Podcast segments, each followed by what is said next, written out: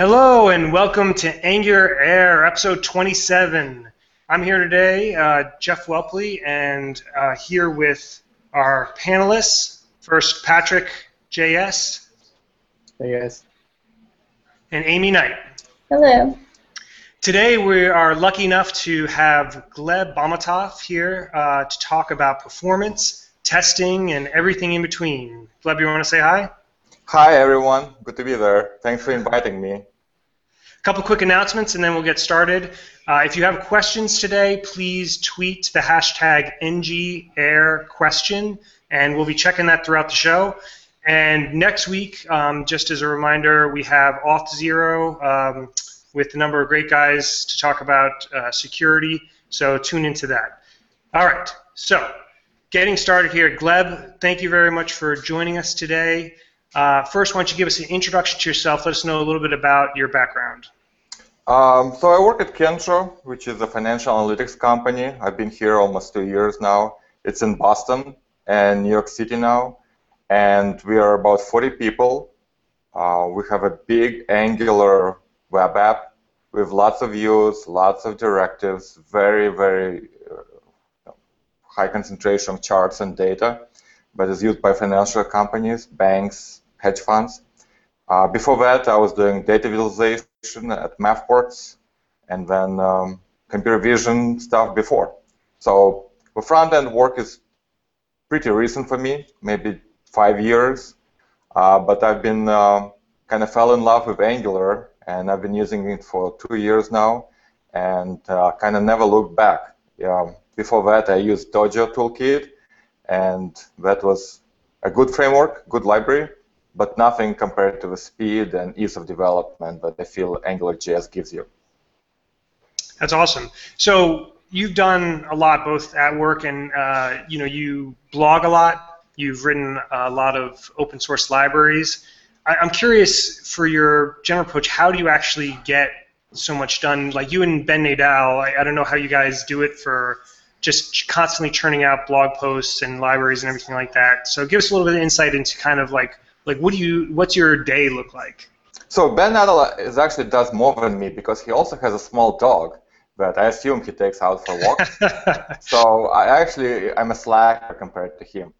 Um, it, it's very simple. So whenever I was at different companies, we used to have internal wikis where we would collect, you know, internal knowledge, uh, code samples, um, advice, maybe stuff like that. So I kept writing those at every company, right? And when I would move to a new company and I would have to start from scratch. And when I maybe joined my previous company, I said, enough. I'm not going to write anything unless it's going to stay public and I can reuse it over and over so I don't have to redo the same uh, thing. Uh, so that's why I started blogging publicly, right? Made my blog available to everyone. And I'm literally writing for myself with some notes for me to remember a couple months later if I go back to the project. How did I do this? How did I do that? And, and so it kind of grew organically. I'm not sitting after work saying, hey, where's this cool thing I want to tell the world about? I literally, during work, if I have a problem to solve, I will write a blog post reminding me and explaining to myself how I've done something, which has an interesting benefit whenever someone new at a company asks me, how do you do that or this, I can literally just send them a link to the blog post. People even joke that for a new employee, the first three months, 50% of my messages to you will be just links to my blog posts. That's it. someone asks a question, like, oh, I wrote about this, here's a link, just read it and then come back if you have more questions. So it's been super productive. I think blogging during work hours but under your own blog, you know, could be a, a problem for at some companies, right? Because you're doing something, you know, instead of working. But I consider this very important work, and because we reuse the same knowledge over and over internally, uh, the company Kensho is just happy that I'm doing this. Um, it's literally a note to myself in the future, and luckily, it's a note to everyone else. It's not that difficult, Jeff. I know you're doing a lot too, so. No, I, I don't do too much. I stare at the wall most of the day. So, uh, so let's let's get into some of these topics. So the stuff that you are talk about a lot about on your blog post and you know at conferences, everything like that. Starting off with performance, and I think Patrick had a, a good question to start off here. Yep. Yeah. So um, for some reason, people are associating React with performance and Angular one being slow. Um, and what we're hearing is that um, yeah, can you can you explain a little bit about that and why people are making these kind of associations? Uh, absolutely. So one thing we have to take into account is what framework does, right? React is just a virtual DOM rendering diff, right, library. It's a utility.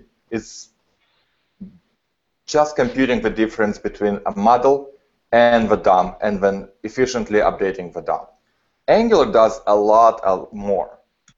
Maybe in percentage, I would say that if Angular is 100% in features, then React is maybe 20, 25% tops. The way React approaches problems is by giving you a super powerful tool where you don't have to think about what's going on under the hood. You literally can say, here's my data, just put it in my page. And then Angular figures out how to do it. React, on the other hand, asks you to program the whole thing yourself. And so obviously, if you have to program things yourself, React has easier time figuring out how to update the page efficiently. Do I have to redraw the whole list or just some things changed? We're just giving it, providing React with a lot more information that allows you to update the view more efficiently than Angular AngularJS right out of the box. On the other hand, when I looked at this question, and there are lots of blog posts that say, hey, I'm drawing this giant table and React is so much faster, I cannot believe anyone's using AngularJS. When I looked at this problem, I usually find that the following. People who do this kind of comparison, they are usually more comfortable with React, right? You will never see a person equally experienced in AngularJS and React doing this kind of comparisons. The only one who was really popular was Dave Smith, and he's done it at ngConf, where he showed the same example, a big table, and updating the table in both React and Angular 1 and then Angular 2. Now, his presentation was a little bit controversial because he forgot to take all the delays from the React part. But, you know, these things happen. He apologized. He posted updated code. Everyone can actually download his example and run it for all uh, free cases easily. Yeah, it's, it's, funny though because even though he he did write a, a correction for that, like uh, most people just saw the uh, initial one and uh, that was enough. That's all they remembered, you know. It it, it was an experience. I, I agree. Um, especially for him, right? He felt bad about it. He apologized. He posted the correction right away. And he's done live coding on stage, and I think that's what actually was the root cause of the problem. So he has an excellent example that shows, I think, pretty realistic use case that compares the same apples to apples for both frameworks. A big um, two-dimensional table with uh, custom elements, custom directives inside each cell. And so React was much faster than AngularJS. But the AngularJS code was so simple, anyone could actually write that. That was straight out of the box. Here's some markup. I don't care how my application really works. Just draw a two-dimensional table of elements, custom directives. And so I looked at that, and I tried to figure out, well, is Angular 1 really that slow compared to React? because it was taking like 20 seconds versus one second for React. And so you just approach this problem, you know, step by step. And the cool thing about Angular is that allows you to fine-tune the performance gradually from no optimization, right? Just let Angular do my stuff. I'm just going to declaratively uh, describe my application, my table, my custom directive. It allows you to fine-tune it and say, I know my, my data never changes. Once I draw a table, that's it. So you can change from two-way binding, data binding in Angular, to one-way data binding. And all of a sudden, your application speeds up five times, ten times, right? The second thing that I notice is that we never think about digest cycle, you know, too deeply when we start application design. We just say we have data. Sometimes data changes. Sometimes user clicks, and Angular takes you know care of all the updates, right? But digest cycle kind of runs behind the scenes and it does its own thing. Well, if you have an application with performance problems when you're drawing a lot of stuff, and if the stuff keeps updating, like in the table example, where you actually draw different parts at different times, you now start to think about digest cycle. And in that particular application, when we compare React versus Angular, we have to think about the digest cycle, how long it takes, and when do we run it. And you can easily optimize, and we've literally, I think, two options in the code. I disable uh, digest cycle on every uh, cell update and only ran when all the data was available. And all of a sudden, the application in Angular 1 that ran for 20 seconds started running in, in a second. It's pretty much on par with React.js implementation with just a couple of keywords, you know, a couple of options. I don't say this is magical, but the fact that I could write the same application using declarative markup and not be proficient about elements, how they render, the bindings, how they link to events, right? Angular hides it by default from you. And all of a sudden, I can fine-tune the performance and get it on par with React, with like with two options, I believe, or I, th I think two-line um, change, and it runs at the same time. I think that's incredible, right? The flexibility of framework is so great that straight out of the box, anyone can pick it up. Yet I can fine tune it to be on par with this fastest library in the world, React, and it performs exactly the same, or close to the same. It's incredible. So wrote a blog post. Uh, Dave Smith came back and he had a follow-up question. It's fine to compare React performance to Angular performance during normal, you know, application flow when application really started and you know initial DOM was created. Where React really shines compared to AngularJS right now is the initial bootstrap.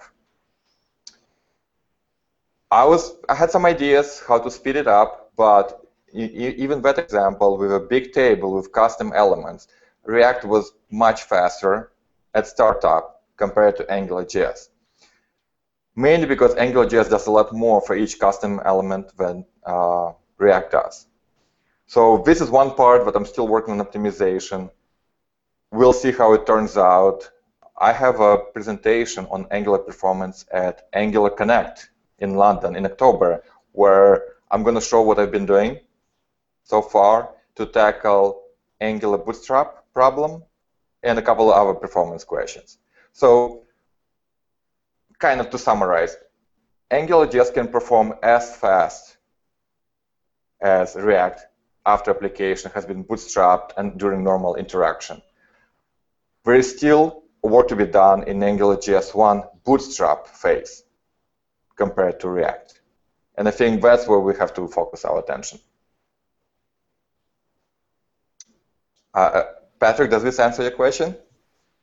Yeah, yeah. So essentially, um, I've been hearing uh, in the community, especially the React community recently, that um, they're saying React is fast enough, um, and that's something that Angular had said in the past. And they're they're recently saying this because there was a, a conversation of of native being faster than React. There was a blog post about that. Um, so that's it's, it's kind of interesting seeing that the whole the same conversations happen exactly exactly the same uh, with that community. Uh, this, this conversation will happen over and over. What yep. I think is interesting to note is that if you optimize the digest cycle, right, like this is the primary area for speeding up AngularJS application, right? Like don't do things that over and over that can be done once, uh, like two-way binding or complex filter expressions, for example. I think the rest of your application performance will be dominated by HTTP calls, right? Timeouts, debouncing calls to like search and autocomplete, scroll handlers, opacity, painting, expensive style calculations, not the Angular part, but the parts that are common to any application framework.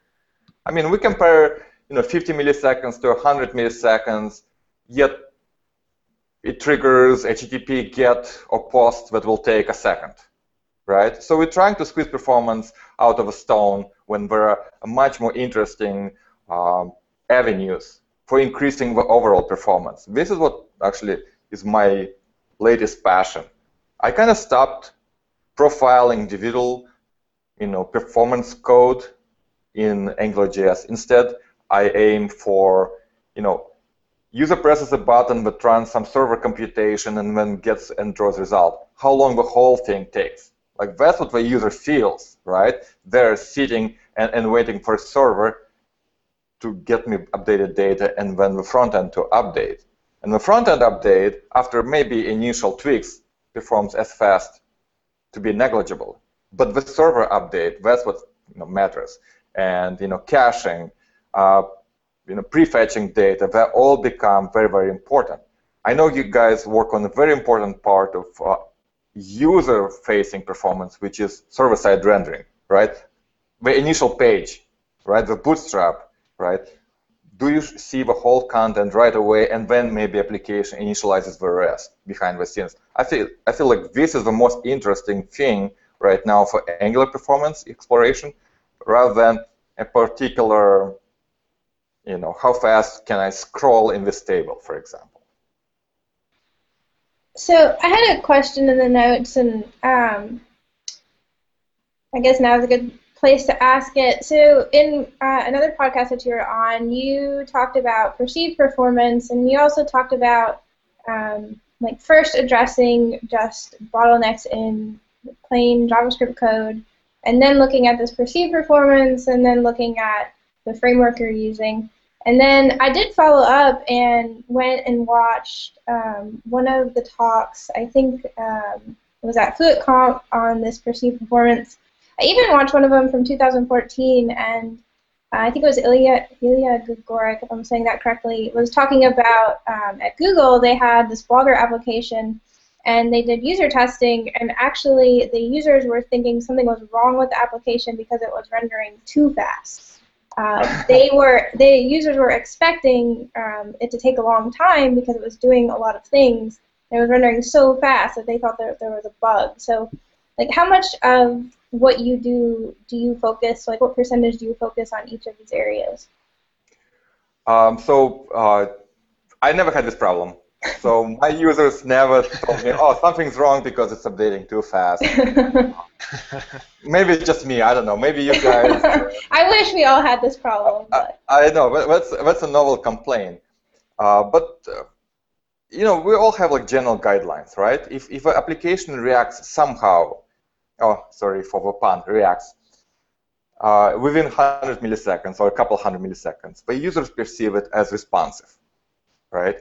If it takes half a second to a second to even respond to user action, then people will feel there is a delay, right? That's why we say users have to perceive application responding. That's why we have a couple of rules of, uh, I guess, UX design to kind of hide this problem. Whenever you click something or whenever you start a long-running operation, withdraw a loading, a loader, some kind of feedback, we change the state of a button, we maybe move the rest um, of, um, of code into a separate function that we schedule to run, maybe even web worker. Uh, so I think the main problem for us is how to take care of uh, slow running operations, right? Rather than you know the fast or too fast seeming code. Um, Amy, th does this answer the question, or did I go off topic completely? Um, I guess my question was really just like maybe to drive home. Um, I think that you prefer looking at just your regular JavaScript code and trying to optimize that, then look at your UX, then look at Angular. Is that what I'm thinking right, is the right. best option? Right. Now, now I, I understand what you mean exactly. Um, so I love profiling code, right? And I have a whole bunch of code snippets which are my go-to tool for finding bottlenecks. With uh, code snippets that wrap methods, and they start console profile, and then the end profile when the operation is complete. Angular is actually perfectly suitable for this kind of profiling because you, you usually have a scope and you have a method on the scope that runs when the user clicks something or enters text. And it's very easy to, to wrap that and replace it in live application. So um, I, I do that all the time. And when you see the bottleneck of a flame chart in Chrome DevTools, it's extremely easy to point, you know, this is my longest running function. And what I've been finding over and over again, that the top couple bottlenecks are my application code, not the framework, not the library, not even the paint uh, or refresh, but my code. Maybe there's something long running that runs when I scroll. Things like that, that's what usually kills the application. And I find it over and over. Uh, that the first bottleneck is probably my code, uh, which, which is normal, right? The thing that you have to understand that AngularJS, and to be fair, every major library is tested and used by thousands of people every day. It's looked at for performance bottlenecks by probably tens, or if not hundreds, of smartest people in the world every day. Right? So the chance that there is obvious you know, bottleneck that slows down everyone's application by a factor of 10 is slim. But what's the weakest link? It's probably your code that you just wrote, maybe yesterday, maybe someone else wrote, or maybe someone's using your code or using someone else's code. That's the weakest link. The chances are that's the thing that causes a bottleneck. And once you remove those, then you probably have framework-specific code, right, that causes bottlenecks. Again, You know, profiling. I think you are right, Gleb, but I, I, the, the criticism that I think um, people that are more even-handedly, not, not just trolls, like people who are actually trying to be somewhat um, uh, like actual uh, understanding both sides, the argument that they give is that yes, you can make these optimizations in Angular, you can uh, avoid these like common pitfalls, but it's hard or they they argue that it's harder to do in angular that like it, you more frequently fall into those common pitfalls than in something like react that kind of um, cushions you from that. So do you have any thoughts on that of um, you know like beginners that constantly fall over the same pitfalls in angular? I, excellent excellent point.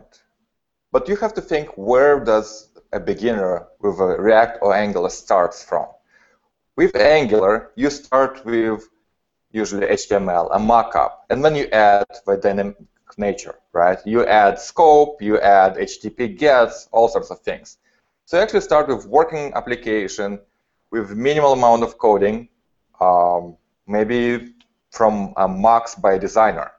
And then you add application code, and then you probably hit performance problem as you're trying to show more data. At least that's my case, how I start programming in React, you have to start with coding, right? There is no easy kind of, hey, let's prototype this, let's see if it's what this is what user is looking for, right? You have to start writing code right away, which might be great for people who love, you know, JavaScript right away, who love, um, you know, generating code in you know, themselves, oh, markup themselves. So this is starting from completely two different points.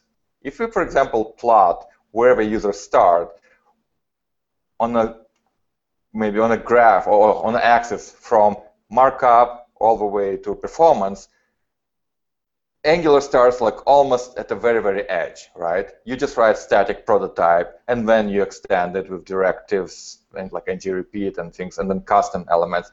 While in React, you have to start like almost right in the middle and then move to performance, right? So it's completely start, different starting points.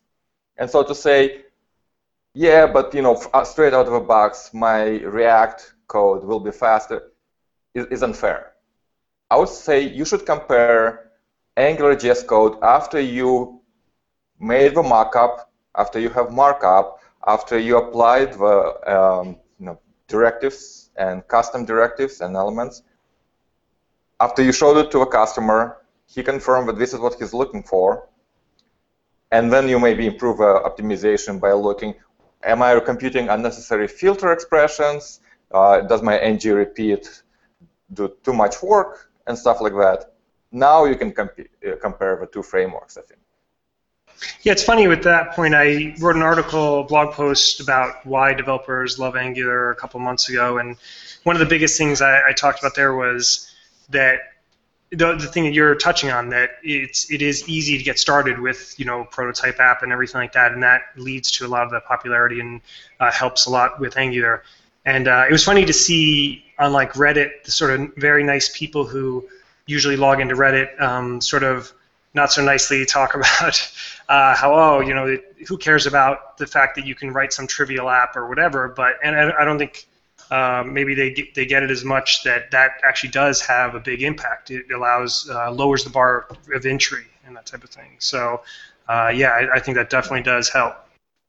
I, I, mean, Jeff, like if we start writing code right away, right? We usually code something that the customer doesn't need, right? And I think Angular allows us to create a mock that might be functioning very very little and then extend it and make sure that we're creating something that the customer needs first before we invest in a lot of programming, a lot of testing, a lot of code structure. I think Angular is perfect for that. Yeah, so you bring up a really interesting point with uh, React and Angular, how React you start in the, the middle and then go to performance. In Angular you go from um, templating on right? Yeah. So like what's what's interesting and funny if um, if anyone remembers the Backbone days, this is back when Backbone was like huge. Um, you don't have this like collection problem with that because you start in the middle as well. You start with yeah. the code, and you're forced to you know do your filters before it renders. You're forced to do everything before it renders, and um, it's interesting to see like the same exact argument saying like, oh, this is how you should do it, and it, it makes sense now so I, th- I, think on one hand the technology evolves. On the other hand, it might you know go kind of in circles. The middle right? rather than from uh, uh, HTML on. So yeah, yeah, it was it was pretty interesting. Uh, sorry, Patrick, the connection was breaking up. Uh, yeah, yeah, my internet's. Pretty so let's let's uh, move on here actually because I, I do want to touch on a couple other things that um, Gleb that you're heavily involved with, and this you know second major thing is you know testing that yeah. uh, you are an, a major advocate for test-driven development. You've again written a lot of libraries and that type of thing, and you actually have a talk coming up next week, I believe, at the uh, New York C- City Angular meetup, talking about testing. So, uh, can you give us a little bit of preview of what you're going to be talking about there? Uh, so first of all, Jeff, I, I, you're organizer of AngularJS meetup in Boston, which is an excellent meetup, really popular. And I'm sorry that I'm taking this talk to New York City, right? I apologize, but we did oh, open man. an office there, so um, I need to show. You, you, you owe me one. I know. I, I definitely owe you. So I'm tired of crappy code. Like I, I'm tired of things breaking right, at any random points. So testing is extremely important. AngularJS on its homepage actually claims it's, that it's testable, and I, I, do believe it's very, very testable. Compared to Dojo or jQuery-based applications, Angular is extremely modular. The dependency injection is an excellent mechanism that makes it very testable. But if you just take AngularJS straight out of a box. If you do hello world or to-do list example, and if you try to run write unit tests using Angular Mocks, you have to write so much boilerplate, right? You have to do things that AngularJS in a production code does for you without you knowing how to do it, like creating controller or you know a scope, right? You never think about those things. But if you write unit tests, all of a sudden you have to do this, and you have to know how to do this it, it became very, very frustrating, and it doesn't allow you to test easily. Um, so after a while, we created a library first for our internal use, and then we open source it uh, called ng-describe. So it's kind of play on words on for Angular and behavior-driven describe from Mocha or Jasmine frameworks. So ng-describe tries to take all the boilerplate code that you have to write when you try to unit test and hide it from you. So mocking modules, uh, injecting providers, you know, uh, spying on functions, HTTP backend, mocking, you know, modules or particular providers. It's all there. So we and we kept extending ng-describe um, if we had you know, some other testing needs. All of a sudden, it became very, very popular. In probably in a couple, like three days, we hit almost 300 GitHub stars, um, like 3K visitors. Um, Google team retweeted that that uh, you know, tweet about the library. It, it's an extremely useful library. We now have um, higher code coverage than at any time in history, and we're writing a lot less boilerplate code uh, when we do unit testing.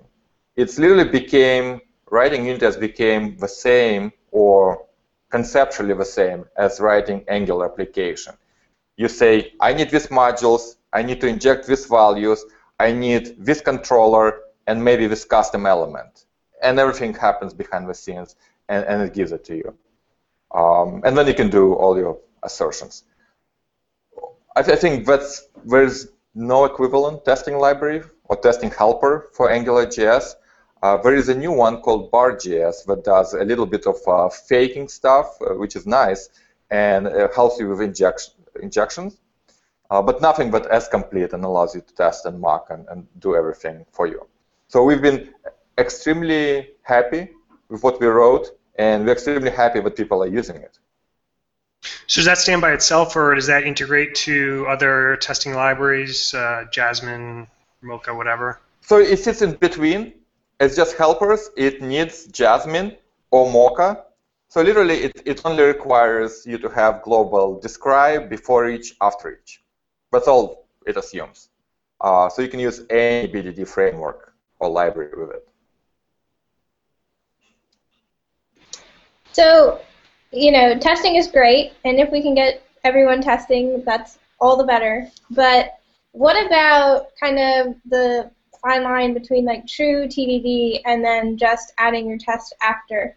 So I know, you know, personally, um, I try to do TDD when I can, um, but it's not uh, like a mandatory thing. Uh, where I'm at, as is like regular testing, like literally we can't ship our code until it has 100% coverage. Um, but like I said, the value in doing TDD, I definitely find when I do that that sometimes I'm adding extra tests that aren't needed. Um, I have a test that's not truly, you know, doing what I want it to do. So how do you convince people to spend the time to do true TDD, and what kind of stuff have you found valuable from doing that? I absolutely agree. Uh, the joke we, we usually say about testing is that remember the time you wrote 100 unit tests and got paid $0 for them? Like nobody pays for unit tests, right? And this is true in any language, any application, uh, any company in history. You don't sell unit tests, right? So the, the approach that we take trying to convince people that we have to spend time writing unit tests is that you will have to iterate right? In order for you to make money, you'll have to write code, and then you have to iterate until you know you get all the features. The word test never occurs in that sentence.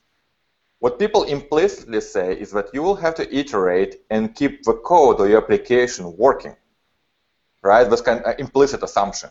But when you rewrite code or when you add a new feature, the previous feature that you showed is still working, right? And how do we guarantee that? Well, but by testing. So I think if you bring that into conversation, people say, yeah, you have, okay, write some tests. When do you write the test? Before you write code or after? I think it doesn't really matter. What we've been doing is uh, a hybrid approach. If you write, let's say, uh, Angular filter, right? Very simple, just it's a function, literally. Maybe services. then you can do TDD, test-driven development, right? You can write your unit test before you actually write the filter or a service. Because it's just a logic, right? It's not state, it's not UI, so it's easier to write it before the fact. Custom directives and custom elements are usually more complicated and you would have to iterate and usually your first pass at a custom element or custom directive is not what will be the final product. So you'll have to show it to people, they'll give you feedback, you'll have to add ng class, ng style, ng ifs, ng show. So usually we write for custom elements a unit test, a simple unit test, after the fact. Okay? So for us, it's a combination. We're not, uh, I would say, religious about that, but we kind of try to write unit tests. We kind of also do maybe a lazy testing, and that means we'll write or we'll create an application, right? Part of this application will be this new feature. We'll show it to the customer, maybe we'll get feedback, and only when the customer says, yes, I like it, it will stay in, then we'll, we'll look at that and we'll say, do we need to refactor for long-term maintenance? Do we want to write a couple tests just to make sure it works from now on? So we don't write it like immediately. We write it after we know this feature will stay in, and that's what is really needed. Of course, yeah, that definitely makes sense. We would want to go writing tests before the feature's been approved by the right. by your client. But what about too? Um, you know, like going through the extra effort to rip out logic from your view so that you can test it in the controller. Like I know um, some like the people I talk to, um, you know, there's like that, you know, it's easy to just go throw a bunch of stuff in review. Like, yeah, it's bad for other reasons too, but you know, you think it's worth the extra effort to rip that stuff out so that you can test it more easily, like in unit tests rather than like a, you know, an end-to-end test.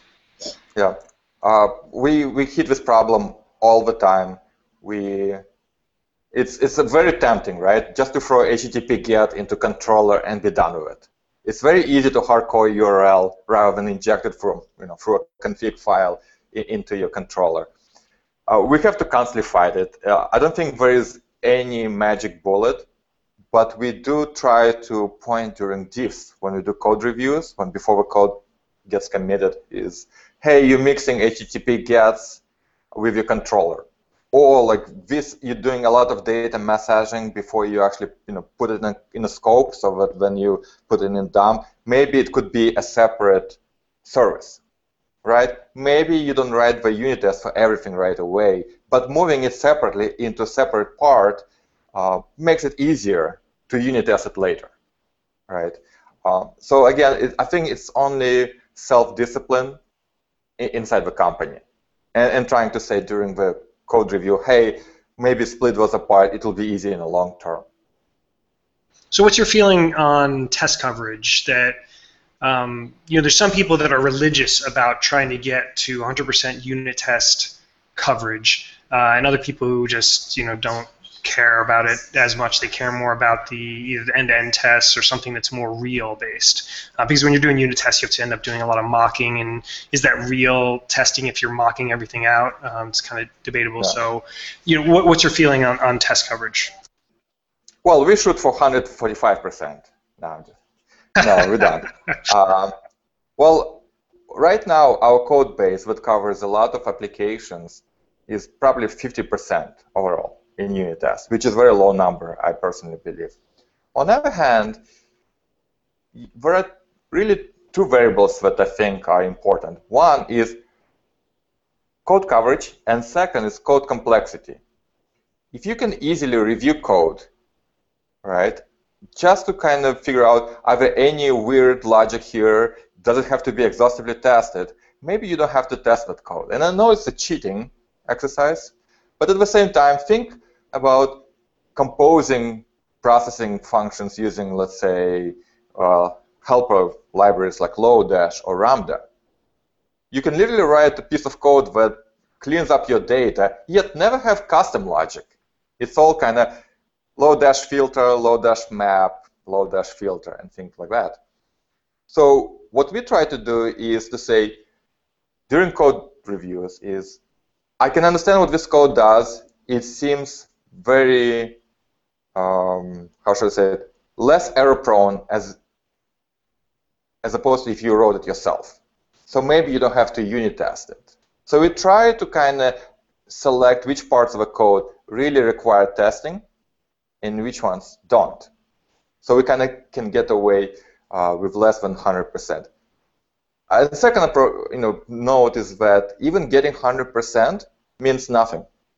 I can, it's like halting problem. I can give you a piece of code that if you test once, all every line will work. Yet if you run it second time, it will crash. And it's easy, right, to write code like that. Uh, think about anything that involves regular expression. You can test it, it will be 100%, yet you give it a different uh, input, and all of a sudden, all hell breaks loose. So just getting to 100% coverage does not guarantee much, unfortunately. And, so that's what we kind of figure out, that you need to concentrate on lowering the overall code complexity. And that's static code analysis tools like Codacy, uh, Code Climate. In addition, unit tests. So unfortunately, it's not one bullet, it's two bullets. Well, and also because of what you're talking about uh, is why I believe uh, you do something that I think is quite unique or at least rare, which is to leave runtime assertions in your production yep. code. A lot of people use that during development to uh, try to find issues and that type of thing, but most people rip it out of their code or have it, you know, kind of during the build process take it out so that it doesn't cause performance issues. But you specifically keep it in your production code. Can you talk a little bit about, you know, why that is and how it's helped you?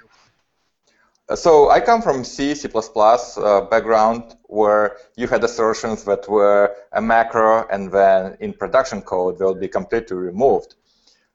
Right now we take the completely opposite approach. We write runtime assertions, kind of imagine your console assert some kind of condition and then arguments uh, to throw if there is an exception and we leave them in production code. And we find them incredibly, incredibly useful. Basically, we have a real-time crash reporting service, Sentry, which is very popular open source tool that connects very well with uh, regular JavaScript or with Angular uh, error handler. So it catches anything that if, if any error thrown if there is a crash. During unit testing, you usually, maybe subconsciously, try to take the easy path, right? Try not to break it, and that's human. And your users always find a weird kind of data combination of actions that really exercises code paths that you have you could not foresee. So we actually find it very useful to catch those errors runtime exception as early as possible and transmit as much information as possible. We, we hate when we have a Sentry error and it says undefined is not a function. And the stack trace is, is garbage. Maybe it was IE 10, right? So instead of that, we kind of add lots of assert condition and all, all the relevant information so that when we look at Sentry, we can usually determine what happened just by looking at the error right? Without even going into the code and looking around or looking at the stack trace, we usually think we get errors like, you know, date format is invalid, and then the date that the user enters, for example. And we're like, oh, we never expected anyone to enter just month and a day. We always expected month, day, year, for example. So we created a library that's open source under my uh, GitHub. Uh, the library is called Lazy lazy-ass, that stands for lazy assertions. and the, the, the only cool thing about that library is that the first argument is a predicate, right? It's true or false. But everything after that are just arguments. You don't concatenate, you don't form error message yourself like you do with every other library. It does it for you. If a predicate is false, then it will concatenate the strings, it will uh, stringify objects. So, you know, the performance intensive part, so you don't pay a performance penalty every time you check an assertion. So whenever we profile application, but lazy assertions running them was never a bottleneck. Because you know, just calling a function and checking true or false and passing arguments uh, is almost no performance penalty. Like it's minimal. Only if you do string concatenation, then you pay a huge performance penalty. So that's why we wrote lazy ass. Yeah, you know, uh, it's funny because I don't think you've told me this, uh, talked about runtime assertions in the past with me, but uh, I don't think I've appreciated it until I recently, you know, went live with uh, one of our projects and using Sentry, and I got a lot of the errors like you are mentioning, where Yeah. you just don't get the stack traces or whatever else, and it is extremely frustrating and hard to track down and stuff like that. So I, I can uh, totally see the usefulness of having those runtime assertions. Yeah, and we use the same library of assertions and predicates in our unit tests. So we never have to remember, oh, should I use like expect to be um, because it's production code? Can I do that? We always use the same, you know, predicates, the same assertions in both places, so we never have to remember the difference. Okay. Uh, we're getting near the end of our time, so um, I just wanted to have one final question, and then we'll do our picks and kind of wrap up. Um, Sure. You know, one thing I wanted to make sure I asked and is uh, something that I, I saw that you, you've uh, said before, you know, online about um, how you uh, love Aurelia, and you've you've obviously are t- technologist. You use a lot of different stuff. Um, you've th- you've started to look at Angular 2, I'm sure. So basically, I'm going to put you on the spot right now, and I want you to pledge your allegiance to Angular 2 and forget about all, the, all this other React, so you know, Aurelia stuff. Uh, so uh, let, let's hear you, you say it, and uh, wh- what are you going to do basically uh, in the Do future? we have to do like, uh, you know, can a point A like secret symbol or something when you pledge? um, so just to be, you know, transparent, we use AngularJS. We brought everything up to, you know, using custom directives. We don't use controllers. We, we pretty much stay up to date. We also run a bunch of React stuff for our charts and graphs. Like React pretty much replaced a lot of custom D3 logic. So, and it plays very nicely with Angular. We also use uh, reactive extensions, RxJS for Angular, so to pipe the data. So even if we wanted, we could not go to Aurelia anytime soon or easily, right? We don't want to rewrite everything. At the same time, let's be fair. Angular 2 is not Angular 2. It's not the second version of Angular 1 that we all use right now, right? If we were kind of following semantic versioning, it would be probably Angular 10, or should have been Angular 10, or should have been completely different name, right? So we kind of feel right now that Angular 1 feels slightly dated. You know, having its own module system, for example, having to recreate, um, you know, controller as syntax, so it's objects. We we're looking at Angular 2. We love ES6, and we'll see how it develops. Definitely, we will continue using Angular 1, and we hope that Angular 2 kind of is updated ES6 compatible, you know, plays nicely out of the box with uh, Webpack and stuff like that. So I will pledge it. A very diplomatic, very diplomatic answer. I I will definitely pledge it, right? And I will work hard to make sure that we solve all the, you know, path upgrade problems, inter integration with other libraries. But I would say Aurelia feels a lot closer to being Angular 2 than Angular 2 feels right now. Okay. Well, to be continued, but we'll uh, have you back on in uh, six months once Angular 2 is out there and get your uh, thoughts on where you're at. Absolutely. Okay, um, let's uh, go to uh, Amy. Can you check uh, the Twitter um, ngAir questions? Yep, so we have one already, and after that I'll go check for more. But the first one, um, they are saying uh, 100% test coverage means a lot if you cover all equivalent classes when you write tests. What do you think about that? Um, so what does it mean by equivalence classes? I am not 100% sure. I was hoping someone else knew. So unfortunately, I don't understand the meaning of this question uh, very well. yeah, I'm a little unclear as well. But I, as I pointed out before, 100% probably means if Maybe, the code. Maybe they're meaning um, like different services as well. I'm not sure, or things that your code would rely on. I'm not positive. Jeff, do you have any thoughts? Yeah, it's, it's, fun, it's, it's funny because the first time I read this, I thought I understood it, but then uh, I, I think basically, if I had to interpret this, uh, it's just that you know uh, you were saying I think maybe that 100% test coverage isn't that important, but um, he's trying to say that you know if you, it's one thing if you uh, have like 50 versus 60% is maybe who cares but if you achieve like 100%, that's actually saying something because you've managed to actually figure out like every path, and, and that is kind of quite an effort. I mean, maybe uh, does that have extra value achieving that number, or is it just totally arbitrary? I, I think covering every path, right, like if-else branch, is a good good strategy. Uh, except again, if you use third-party library, if you use regular expressions, right, but data coverage or types of input, that becomes um, you know, a problem. And we're actually working on a library that will compute the data coverage rather than path coverage. Let's say you parse date. You run through our preprocessor, kind of like Istanbul equivalent, and then it will tell you this is the dates that you covered in your unit test. And then you can look and say, oh, we haven't covered anything before 1970 for example. So try to figure out data coverage as opposed to just statement or branch coverage. Uh, things like that.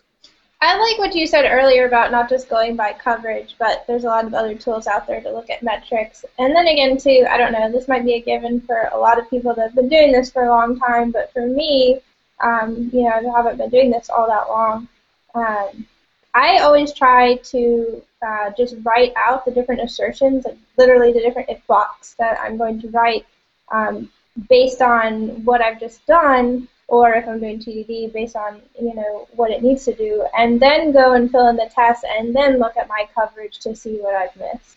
Because if right, I just rely right. on the coverage, then I kind of end up looking at that as you know, the deciding factor about what I'm covering rather than actually thinking through, you know, what are the edge cases, things like that, rather than just like, is the code being exercised? I think you can achieve 100% uh, code coverage very, very easily, and I'll tell you a secret. In your code, a comment, Istanbul ignore start, that's it. The whole thing will be covered. Nice, nice. Okay, we got to wrap up, guys. It's been really fun today. Um, just a, a, couple quick announcements. Next week, we're going to have uh, another awesome show with Auth0, Martin Gonto, uh, Jeff, a lot, a lot, of other, not me, uh, Jeff Goodman, um, which is going to be a great conversation on security in Angular apps. And uh, if you have questions for, for, Gleb that might maybe didn't come on here, um, continue to post them. Uh, I'm sure Gleb will be happy to kind of answer anything that you may have uh, after the show as well. Uh, so let's do picks. Amy, you want to start us off? Uh, sure. So I mentioned earlier these different like FluentConf talks on perceived performance. So those are going to be my picks. There's one from 2015. That was a keynote, um, which is pretty good. Uh, they show a cool little demo of um, you know, the different speed, there's someone using a tablet and showing how the UI is responding to touch. And that's kind of interesting to see, uh, you know, the different lags and how that's perceived. But then I, like I said, I really like this blogger example. I thought that was really funny. Um, so the talk from 2014 on the topic also was pretty good. So I'll put both of those in the uh, on the page up on Google. Cool. Uh, I will go next, and uh, Gleb will get the honor uh, to do do at the end.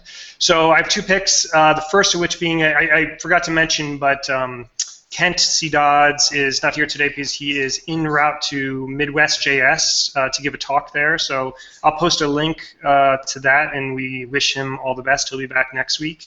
Um, Patrick, by the way, had to drop off. He had, he had some connection issues. Um, the other thing, uh, my other pick, is an awesome service that I just started using last week, and I would highly, highly recommend it to everyone uh, listening. Uh, it's called spot.email. If you go to spot.email, it basically allows you to set up um, arbitrary email addresses. So you have, you know, a domain, and then when you sign up for any website, you could just put any arbitrary string at your domain um, that you have set up through Spot, and then all those emails get routed through Spot and then filtered to you. So you can set up Spot as sort of this central source of filtering out all the garbage and because you can set up arbitrary strings for like every single service that you sign up for you can kind of track you know who actually spams you know uh, sells your um, email to like other spammers and that type of thing uh, so highly highly recommend that uh, Gleb Excellent. So my pick is a book. It's excellent book. I read probably half of it. yes Uh, AngularJS in Action by Lukas Ruebbelke from Manning Pub- Publishing. It's pretty thin, but he explains a lot in every page, and I think this is excellent book for beginners or advanced or anyone in between. Excellent AngularJS book. So that's my first pick. And second, I think at the end of September will be Angular JS remote conference. Um, Jeff, do you know? Right. Do you want? Yeah, do you want to talk about that? It's an excellent idea. You don't have to travel, so pretty, you know, good environment.